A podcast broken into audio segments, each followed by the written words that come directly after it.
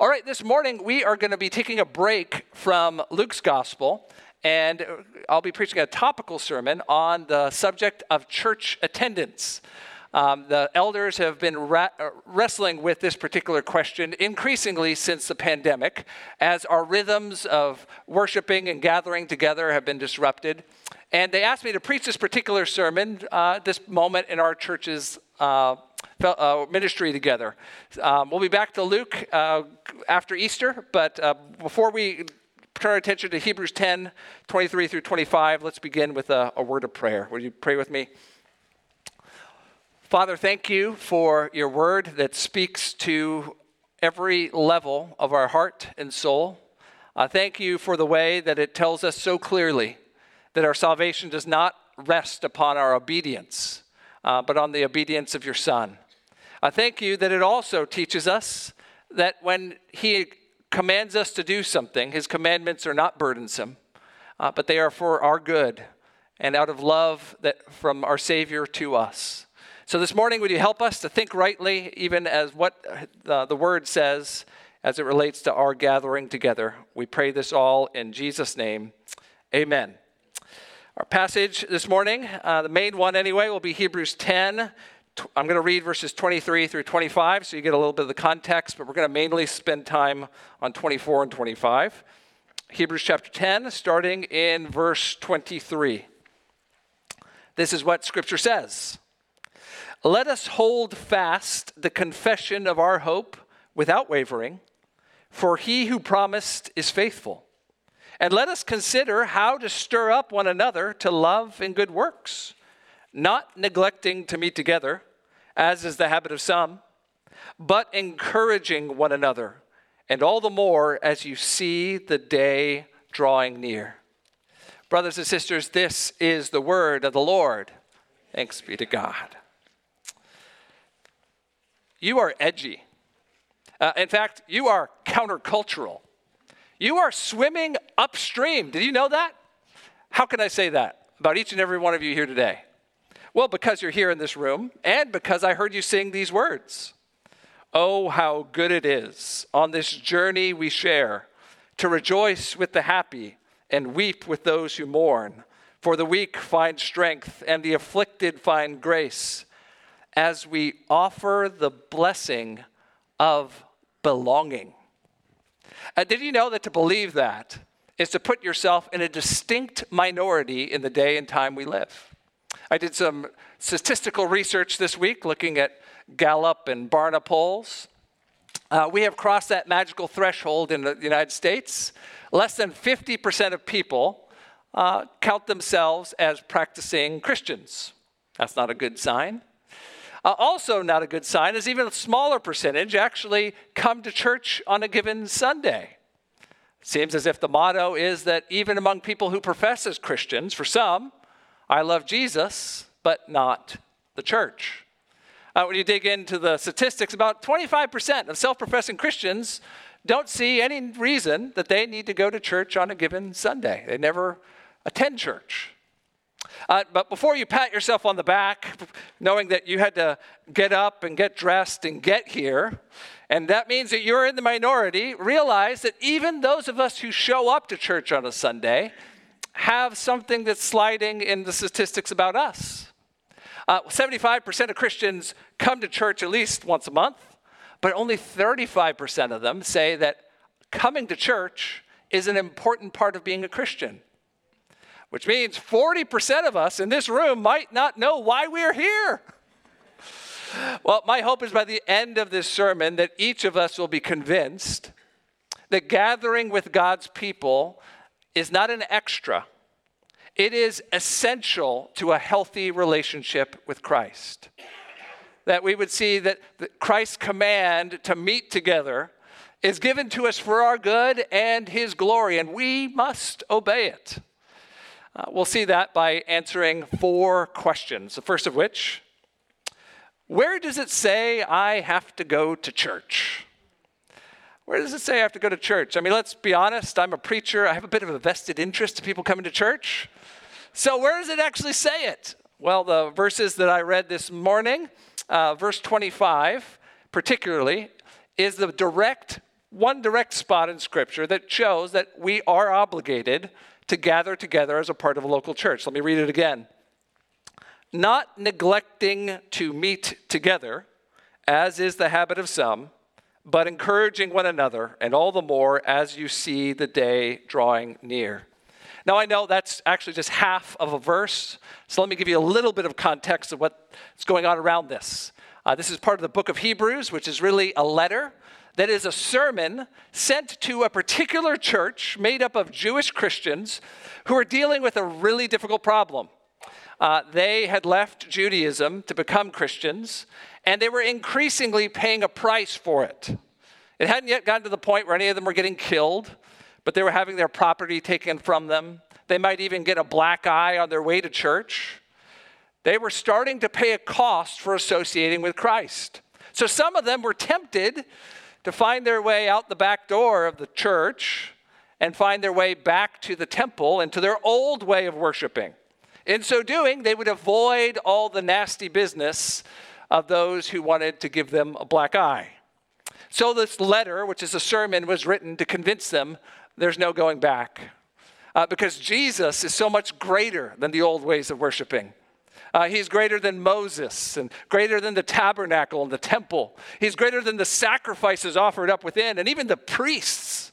All of them are just a shadow of the true thing that is Jesus Christ. So you can't go back. Because if you go back, that would mean abandoning Christ. So that's the context of the command. It is to a group of people that have a very good reason to find a reason not to show up to church. They might get punched in the face on the way. And yet it is straightforward. We're told that they're not to neglect meeting together. Now, some w- would like for that meeting together to just be any group of Christians getting together, but my study this week I discovered uh, that meeting together word is episynagoge.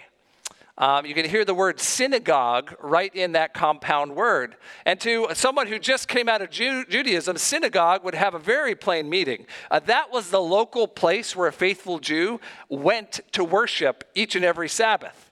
Uh, they did pretty much what you would expect to find at a local church worship service.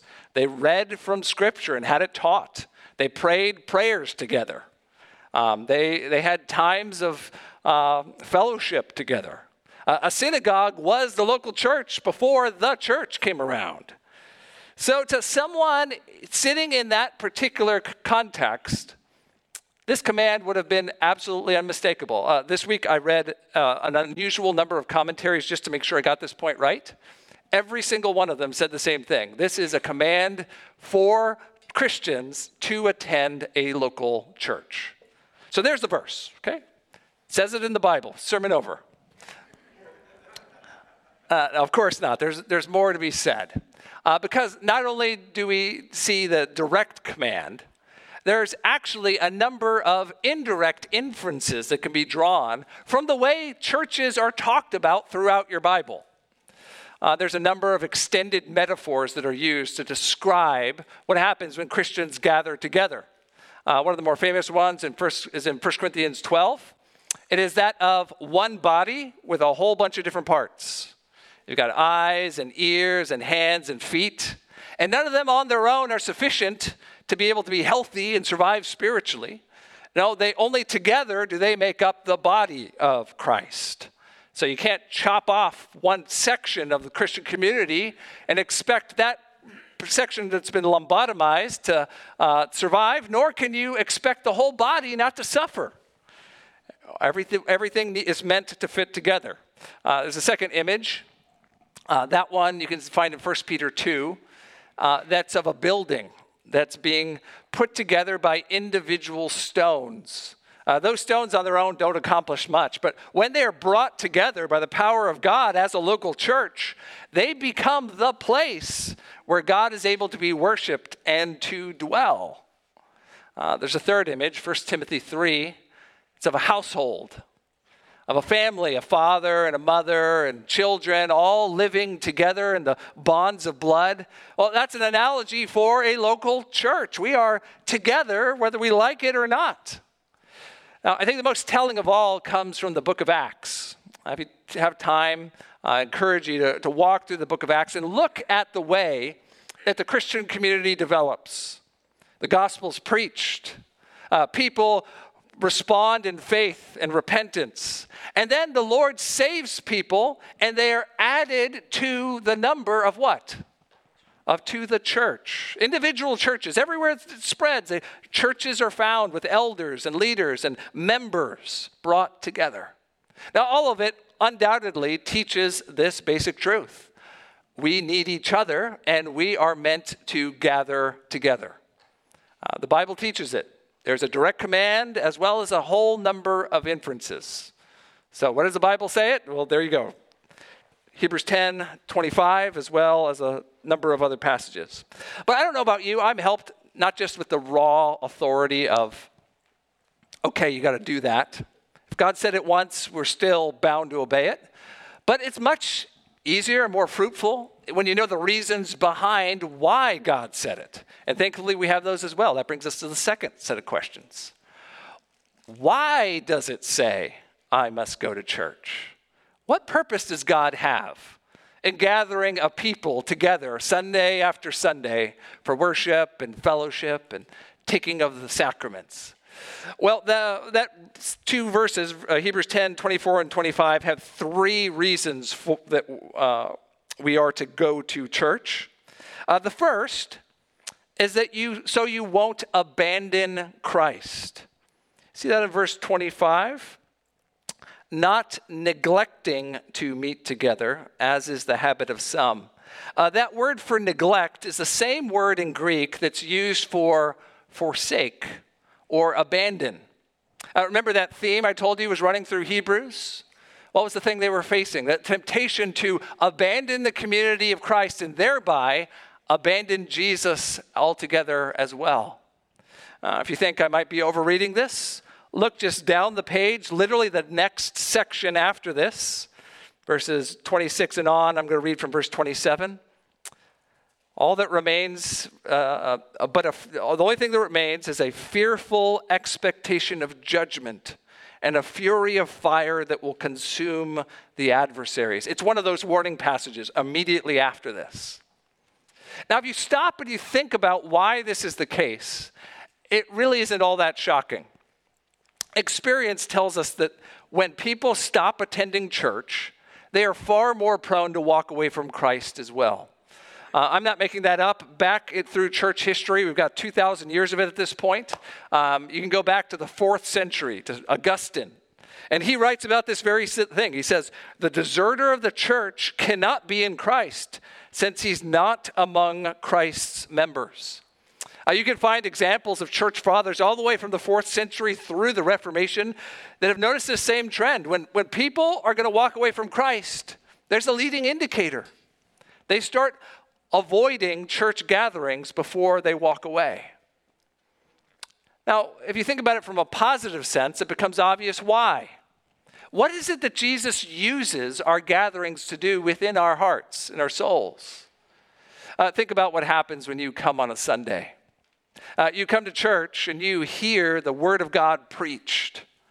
And whether you, you knew it or not, your heart needed this correction from the very words of God, from all the false things you've absorbed throughout the week. In that moment, conscious or not, your heart recalibrates.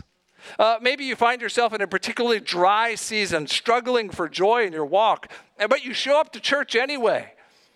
And the joyful, exuberant worship of the people around you, it, it lifts your soul in a way you never expected. That's Christ giving you grace so that you would remain faithful. Or maybe it's the testimony of someone that is shared in that church service. You didn't know that you had something that resonated with their life until the moment they got up and spoke. But once you've heard it, you knew unmistakably God is in this place. Or, or what about those little conversations that happen after church is over?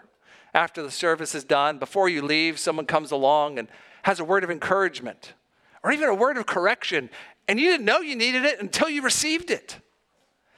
You see, church itself is what theologians call a means of grace.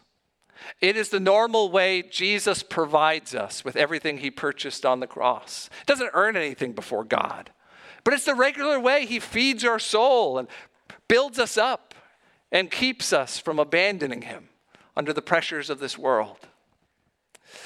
Which means that if we find ourselves or see someone else beginning to not gather together, not come to church, we have reason to worry. Um, came across a wonderful illustration from Josh Moody about this using the one body, many parts metaphor. Said, Imagine you're walking down the street on the sidewalk and you look off into the grass, and what do you see? The oddest sight you see a severed hand laying in the grass. Now, maybe you're a little squeamish, uh, but one thought that none of us would have is wow, that is a very healthy hand. Uh, why? Because whether you're a doctor or not, you know that hands are supposed to be connected to wrists, which are supposed to be connected to arms, which are supposed to be connected to circulatory systems. And that a hand cut off from all those things, while it may be alive for a little while, unless a skilled surgeon's right around the corner, it's not going to be for long. So we have a warning as well as an encouragement here to realize that we are no spiritual exception. If we cut ourselves off from the regular means of grace, of how Jesus keeps us close to Him, we too could one day abandon Christ. So, why do you come to church? For your sake, for your own soul's sake, so you wouldn't abandon Him. Second, uh, not just for you, but for us. Uh, because we're not just supposed to be spectators, but participants as well. Two reasons so that you can agitate others. Uh, did you know that? You're supposed to come to church and stir something up? It says so right there. It says, uh, verse 24, and let us consider how to stir up one another to love and good works. Now, that doesn't mean to be rude or provocative, but it implies that you have a purpose for coming to church beyond just your preferences. You're supposed to come to draw out something among your brothers and sisters, something that if you weren't there would not be drawn out love and good works. Did you know each and every time you come to church, you have a ministry to undertake? Uh, your job is to, in some way, be of spiritual benefit to the people that are gathered with you, as odd as that assortment might be. Now, how does that happen? Oh, maybe it's from some of the things we already described. Uh, maybe it's you yourself being bold and unashamed during our uh, worship through singing, raising your hands or swaying your hips, making it okay for people to do the same thing around you. Uh, or maybe it's an opportunity after the service to pray directly for someone who happened to sit right in front of you. It turned out they were in bad, badly in need of someone to help bear their burden that week. Uh, or maybe it's something that happens during a sermon like this one. You shout out amen at a particularly good point. That's okay, by the way. And in so doing, people know that someone's listening and that God's word is having an effect among us. Uh, in all of this, the idea is that church isn't just a you thing, it's an us thing. Uh, we gather with purpose. Uh, there's a reason that we are to be here. It's to draw things out of each other, to stir it up, agitate each other, so that we might see Christ at work among us in a way that we wouldn't otherwise. There's a third thing that needs to ha- happen, and that is so that we can anticipate together.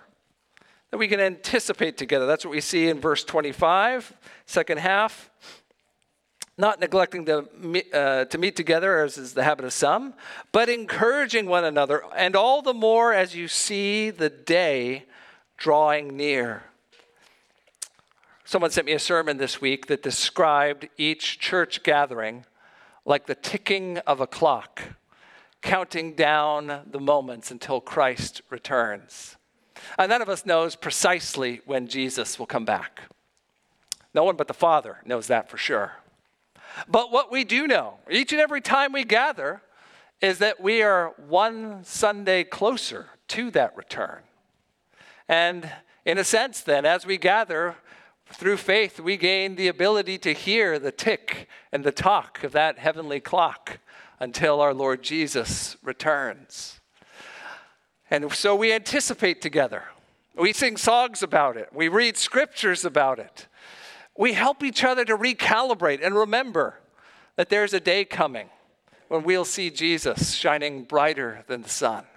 That there's a day coming when we will join our local church to the great heavenly assembly of the universal church down through all the ages. There's a day coming when our joy and our fellowship will be full because it'll be free from sin and full of the very glory of God. And each and every Sunday where we gather, we recalibrate our hearts to that reality. This life is oh so short compared to that wonderful eternity that we will share with Jesus. You need to come to church so that your heart can be reminded of that and not get so caught up in the moment that you miss the big thing that you're a part of. So we gather to anticipate together. All of this adds up to church being something that God gives us to do for our good and for His glory. Not just for ourselves, but for all of us together to increasingly find what we need most from Jesus, to lay our eyes on Him and to anticipate His return. So, does the Bible say that you must go to church? Yes, it does. Why does the Bible say you must go to church? Well, we just saw for your own good and for all of our goods. But still, we have to deal with a whole host of objections, very common questions that get raised. What about my reasons for not going to church? And as a pastor, I can promise you they are many. Now, on the front end, especially as we've been studying Luke's gospel and seeing so much warning that Jesus gives religious people about legalism, I have to give a few shepherding caveats here, three of them to be specific. First, we should absolutely never treat church attendance as if it alone saves anybody. Uh, you can do nothing to earn forgiveness before God, nor can you even earn the blessings that you receive as a Christian. All of those are on the basis of Christ's perfect life lived. So, church attendance, while it's commanded, and while disobedience is always a sin, church attendance doesn't save anyone. We need to be clear about that. Now, if you're here this morning and you're not a Christian, please hear me loud and clear on this. No matter how many times you come to a church gathering like this one, it will never make you right with God. Now, what you need to do is repent of your sins and trust that when Jesus died on the cross, that he can save you from the penalty your sins deserve. Put your faith in him and find all you need before God. Now, on the other hand, for those of us who are Christians, and do come to church, we need to recognize also a second thing that while it is a command in Scripture to gather together, to be a part of a local church, each and every Sunday it's, we're able to, when we fail to do that, it is not the most grievous or the unpardonable sin. Uh, don't treat this like the mark of the beast or blasphemy of the Spirit. Uh, if you pay close attention to the way the Bible talks about sin, yes, it's true. Even the smallest sin is enough to condemn us before God. And yet, in the law, there were different weights and consequences for sins. Certain sins had harsher punishments. And it's not wrong to recognize that failing to gather together is different than adultery or murder. It still has consequences, it still is a sin. And yet, it's not the most grievous sin. Uh, that's one of the other marks of legalism, blowing things out of the proportion God put them in.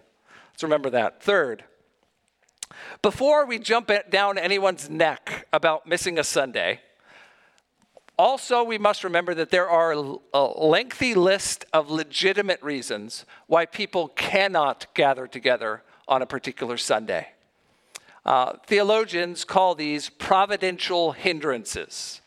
A providential hindrance is just a way of saying God has ordered the circumstances of your life in such a way that though you wish to do something, you are unable to because God made it not happen.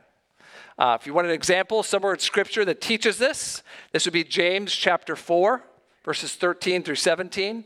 Uh, I invite you this afternoon, take some time and read through it in full. I'll summarize it for you now. It's some people that want to take a business trip. It's not wrong to make a business trip or to plan how a business trip is going to go.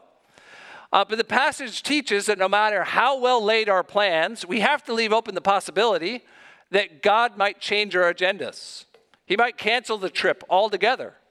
And we need to be open to the fact that the Lord's will might be different than our own. Now, that can happen on a business trip. It can also happen for your desire to obey the command to come and gather together with God's people. Uh, what are some examples of providential hindrances that might keep you away from church? Um, war would be one. I read an account of one church during World War II. Uh, it was in a city that was being firebombed, and they held a deacons meeting and debated whether they should cancel services and absolve people of their duty to come to church if they were being firebombed at that moment. Uh, I'm thankful that the deacon side that said they should not go to church in those circumstances won, but it was a close vote, just to show you how serious they were about it. Um, there are times where wars, famines, social upheaval is so thick, so difficult that it's impossible for someone to go to church. That's not a sin when it happens. You can do the same thing with weather. Uh, if, you, if there's enough snow, no one's going anywhere. Or as just as happened uh, this last weekend, powerful storms that knock down trees and might even damage church buildings. It's no sin if you can't go to church because God providentially made, made uh, the damage so severe that you can't go. Other reasons why caregiving for others. Um, maybe you're de- caring for an aged parent and they can't be left alone. Or maybe you have a, a newborn baby and they need round the clock care. They can't be in public yet. That's not a sin to not come to church because you're caring for someone else. Uh, the same thing for certain vocations and jobs. Um, when Jesus talked with soldiers back in his day, he didn't tell them they had to stop being soldiers to be his disciples. Uh, if they were called off to war, there's no way they're going to show, show up to church on Sunday. Uh, there's a whole whole list of vocations with the same sorts of things that happens. Airline pilots and doctors and ers and uh, safety inspectors at nuclear sites. Uh, it's not a sin to be called into a line of work that requires you to be away from church. Now that doesn't mean it's not a difficulty or even a trial uh, but it, we shouldn't assume it's sinful just because someone's work keeps them away. Uh, certainly, missionaries experience this regularly as well. Um, a lot of times they can't go to church because there's none in the area where they are, or because they're out ministering at a particular time when the gospel has more impact. Other reasons why illness of yourself, physical hardship. Uh, I make more visits to people that are uh, in this category than most people do. And uh, it's a really, it's a real thing, and it's a true hardship when your body just won't let you get up and get dressed and get to church. Now, that person is not sinning as much as they want to be there. Um, we need to remember them, and as much as we're able go to them. Um, but that's just the Lord's providential ordering of their life, preventing them from being there. Uh, the COVID 19 pandemic gave a, a, very writ large sort of pass on this when it came to illness. Uh, for a long time, it wasn't clear whether it was safe for certain people to gather or not. Uh, similarly, I think you could say travel requirements. There are times you got to get from point A to point B, and it's just not possible for those uh, arrangements to flex enough for you to be at church, either where you're leaving from or where you're going. Now, in all of those, the important thing is it's not our preferences that leads to them. It's not us doing it. It's God doing it. But when God does it, we are not to feel guilty, and we are certainly not to condemn others. Uh, because as the Lord wills, our lives go very differently than we would plan them. Now, there's a lot of gray in that, so I found a really helpful rule, rule of thumb this week in an article I was reading. It's, if you're wondering if something's a providential hindrance or not, ask yourself would this fly as an excuse for me showing up to work or school? Generally, that gets you in the ballpark at least. Um, in all of this, we know that the Lord knows our hearts, but let's not assume that something is a sin until we know it is. Okay, now I'm going to give a list of uh, specific scenarios people sometimes use as uh, reasons why they don't come to church, and my responses to them. First, I prefer to worship over a live stream. My couch is more comfortable. My coffee's nicer than your coffee. You know, all sorts of different reasons, right? And we as a church, we didn't have a live stream before the pandemic, so this is a new thing for us. But realize that live stream is not the same thing as gathering together, and here's why because it forces you to be a spectator, not a participant. Uh, you cannot stir one another up to love and good works sitting at home. It's just not possible. Uh, which means that you might do yourself some spiritual good. I hope our live stream does that. But you can't fulfill the command to meet together and encourage each other and stir each other up the way God intended for us to do in our gatherings. So, live stream, think of it as a stopgap. Think of it as the best of poor options if you are providentially hindered from being here. Don't think of it as a substitute for being a church. Uh, just an example that uh, might think imagine a, a couple, and the wife says to the husband, I want us to spend some quality time together. I feel like we're growing distant.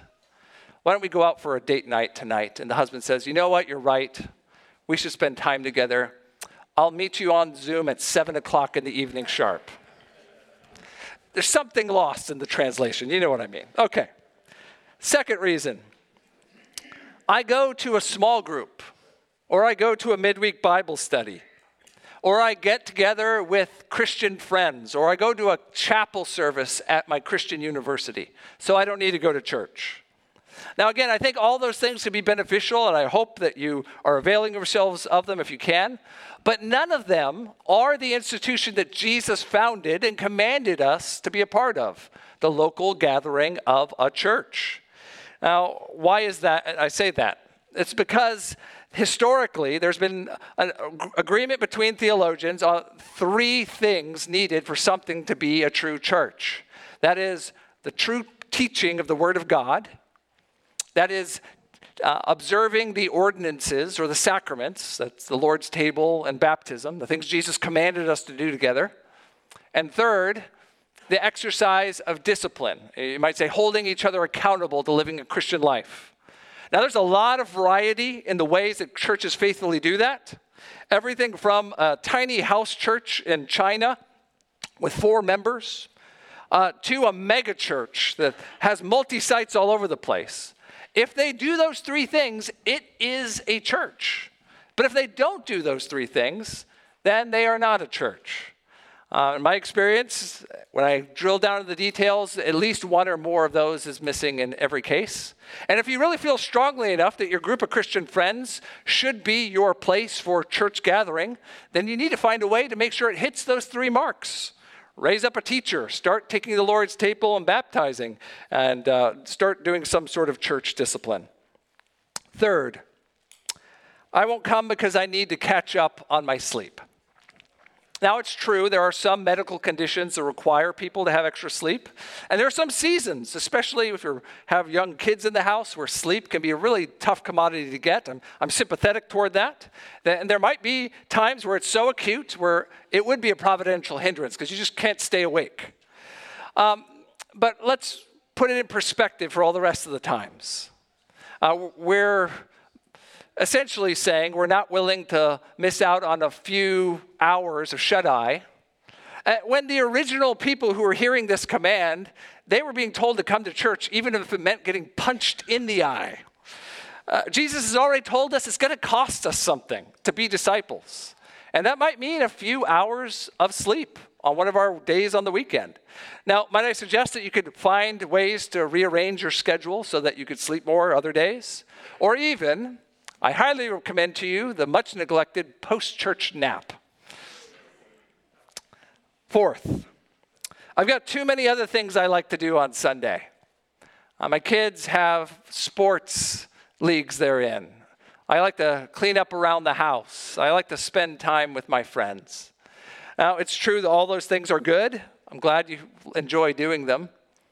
But you have to ask yourself what are you willing to give up to be obedient to Christ? Jesus told you you need to gather together. Are you really saying, well, just because I kind of wanna, it's good enough reason to disregard that command? And think about the example you're setting for others, uh, parents. Think about the message you're sending to your kids if you're consistently showing them that sports is more important than gathering together. Or think about what you're communicating to your other church members when they think that cleaning up the house is more important than coming to the household of God. Uh, let's take seriously the call to be a part of the family of God in our gatherings, knowing that it will cost us something, but we'll be blessed in our doing by Jesus. Then finally, in some ways the hardest of them, I won't come because I've been hurt by the church. Now, this is not the hardest in that it's the most complicated theologically, but because it is the most raw. And oftentimes you have to be the most careful with it. Uh, people mean different things when they say that, so please listen quickly, speak slowly, try to understand what's happening before you say anything. Now, in the case when it is a relatively minor relational rift that's opened up, you know, someone said something they shouldn't or didn't invite someone to something. Now, if that's the type of hurt we're talking about, then we need to take Jesus' other words about reconciling seriously. And that means going and possibly confronting someone, forgiving, and then being brought back together in fellowship. Now, if it's minor, that's what you do, but it, sometimes it's not minor, sometimes it's major. Sometimes it's even sinful unwillingness to repent by a whole church or leadership of a church. If someone's been wounded like that, well, they probably shouldn't be encouraged to, be, to go back to the place that they have been so harmed. That might be a reason that they need to go find another church. And maybe gently you can go help them to do that. Now, in other cases, while what's happening is being perceived as hurt, it might well be that what they're feeling instead is conviction. Uh, sometimes we don't like something that the Bible tells us we must do. And once someone faithfully preaches the Bible or tells us somewhere in the Bible where it says that thing, uh, we find ourselves uncomfortable as a result. Now, in those cases, what we need more than anything is to not run away from church, but to be present in it so that we can sit under the Word of God and recalibrate our hearts around it. Uh, last thing we need is to abandon church and allow the enemy to use our own desires to rewrite what it means to be a Christian. Now, in all these cases, notice I did not have any category there where it's right or good for someone to stop going to church altogether. Um, I have not. I don't have a single verse in the Bible that gives me warrant to be able to say that's okay. Um, now, if there's one thing that I would like for you to take from this part of the sermon, it's this we should not feel free to encourage someone or give someone permission to disobey something that Scripture clearly teaches. Uh, we don't have the right to edit or to remove anything from God's Word. Now, it could be that you'll have an opportunity to walk alongside someone and help them to obey a command. It could be you don't have that sort of relationship. You can't say anything. But one thing you must not do is encourage them to go further in their disobedience. All right. Um, what about all my reasons for not going to church? That was my list. I'm sure there are more, but those are the ones I hear most often. So, fourth and finally, what does this mean for our church? This will be much briefer than the other sections. What does it mean for our church? First, let's buck the trend and be a people that joyfully gather together each and every Sunday where we are able, as far as it depends on us. Uh, maybe you're here this morning and you haven't been to church in a long time. Uh, please know you are welcome here. We are so glad you're here. Uh, there's not condemnation in the body of Christ. And if you have been ne- negligent in this command up until now, just know that Jesus has already died for that sin as well. And he is eager to restore you to fellowship and to the joy of regularly gathering with God's people. You're welcome here. We want you here. Uh, let's recognize also that each of us, even if we're in the habit of coming regularly to church, that we need to make sure that we don't lose sight of this particular command for our own good and for the good of others as well. As far as we're able, let's prioritize gathering together, whether it's our church here or whether you're visiting another church wherever you are. Uh, but don't neglect the gathering. We're warned not to do that very thing. Second, when you do show up to church, do so as a participant, not a spectator. Show up with a well considered plan. How are you going to encourage the people around you? Can you hang out five minutes after the service so you can have an extra conversation? Could you show up early so that you could help set up or serve in some ministry capacity? Might the Lord lead you to pray for someone or to open up about something you're struggling with so they could pray for you?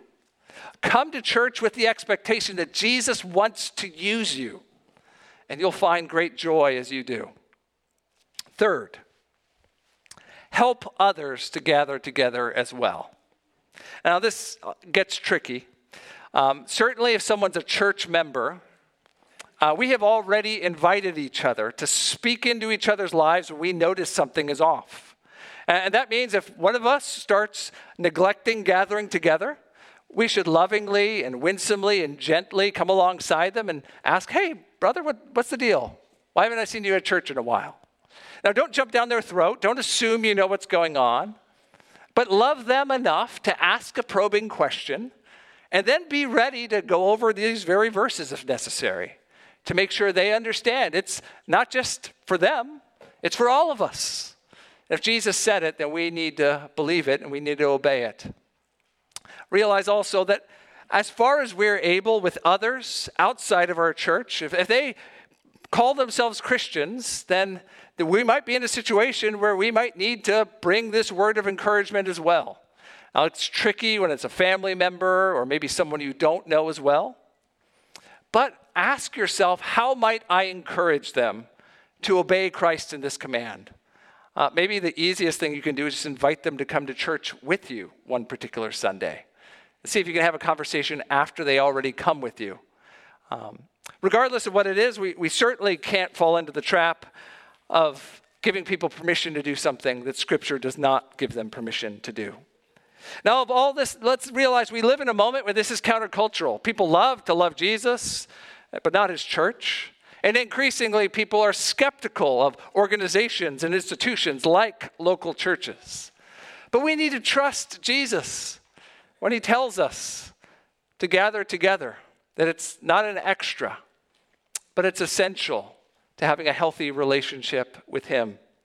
Uh, we sang that song, Oh, How Good It Is. I want to end with thinking about one of the other stanzas in it. Oh, how good it is to embrace his command, to prefer one another, forgive as he forgives. When we live as one, we all share in the love of the Son with the Father and the Spirit. Amen. Jesus, help us to live this out. Would you join me in prayer?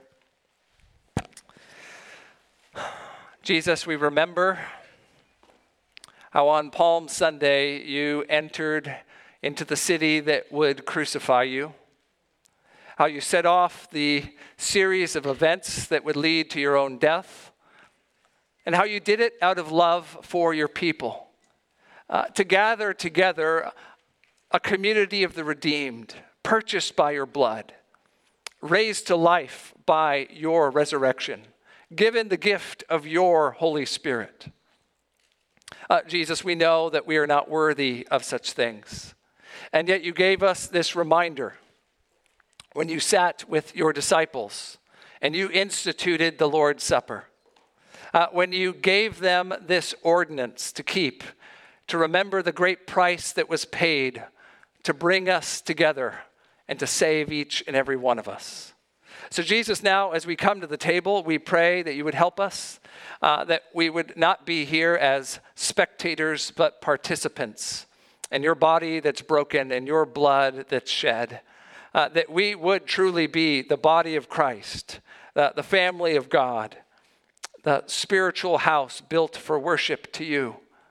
Uh, Jesus, we remember even this week the ways that we have fallen short of your glory uh, the ways we have left undone the commands, even ones weightier than the call to gather together, and how we have violated the commands not to do things that you have very expressly and intentionally told us never to do. Uh, Jesus, we repent and we ask your forgiveness now, not on the basis of our merit, but on your shed blood. Uh, thank you for forgiving us, Jesus. Uh, would you now unite us by your Spirit and even fill us with joy as we do this together? We do this in the name of Jesus. Amen. If you're here this morning and you're not a Christian, uh, what we're about to do is not magic. Uh, the symbols will be passing by will do you no spiritual good if you'll take them. So please just let them pass by. Uh, what you need instead is to receive the one these symbols are about. That's Jesus. All you have to do is believe that Jesus died on the cross for sinners like you and that he rose from the dead so you could be forgiven. Just need to repent of your sins and trust him. And if you do, uh, you'll be welcomed into the family of God. For all the rest of us here, if you are a true Christian who's put your faith in Jesus and repented of your sins, you are welcome to this table. Uh, as you come, you are given a visible reminder that Jesus died to save us into a people for himself. Uh, so please hang on to the elements as they're passed by so we can take them together as a sign of our unity. And as you hold on to those elements, and as you reflect on what Jesus did, uh, would you remember the great joy and even the anticipation we have of one day together being with our Savior and seeing Him face to face? Jesus, we thank you for your body broken and your blood shed. Help us to do this in your grace, we pray. Amen.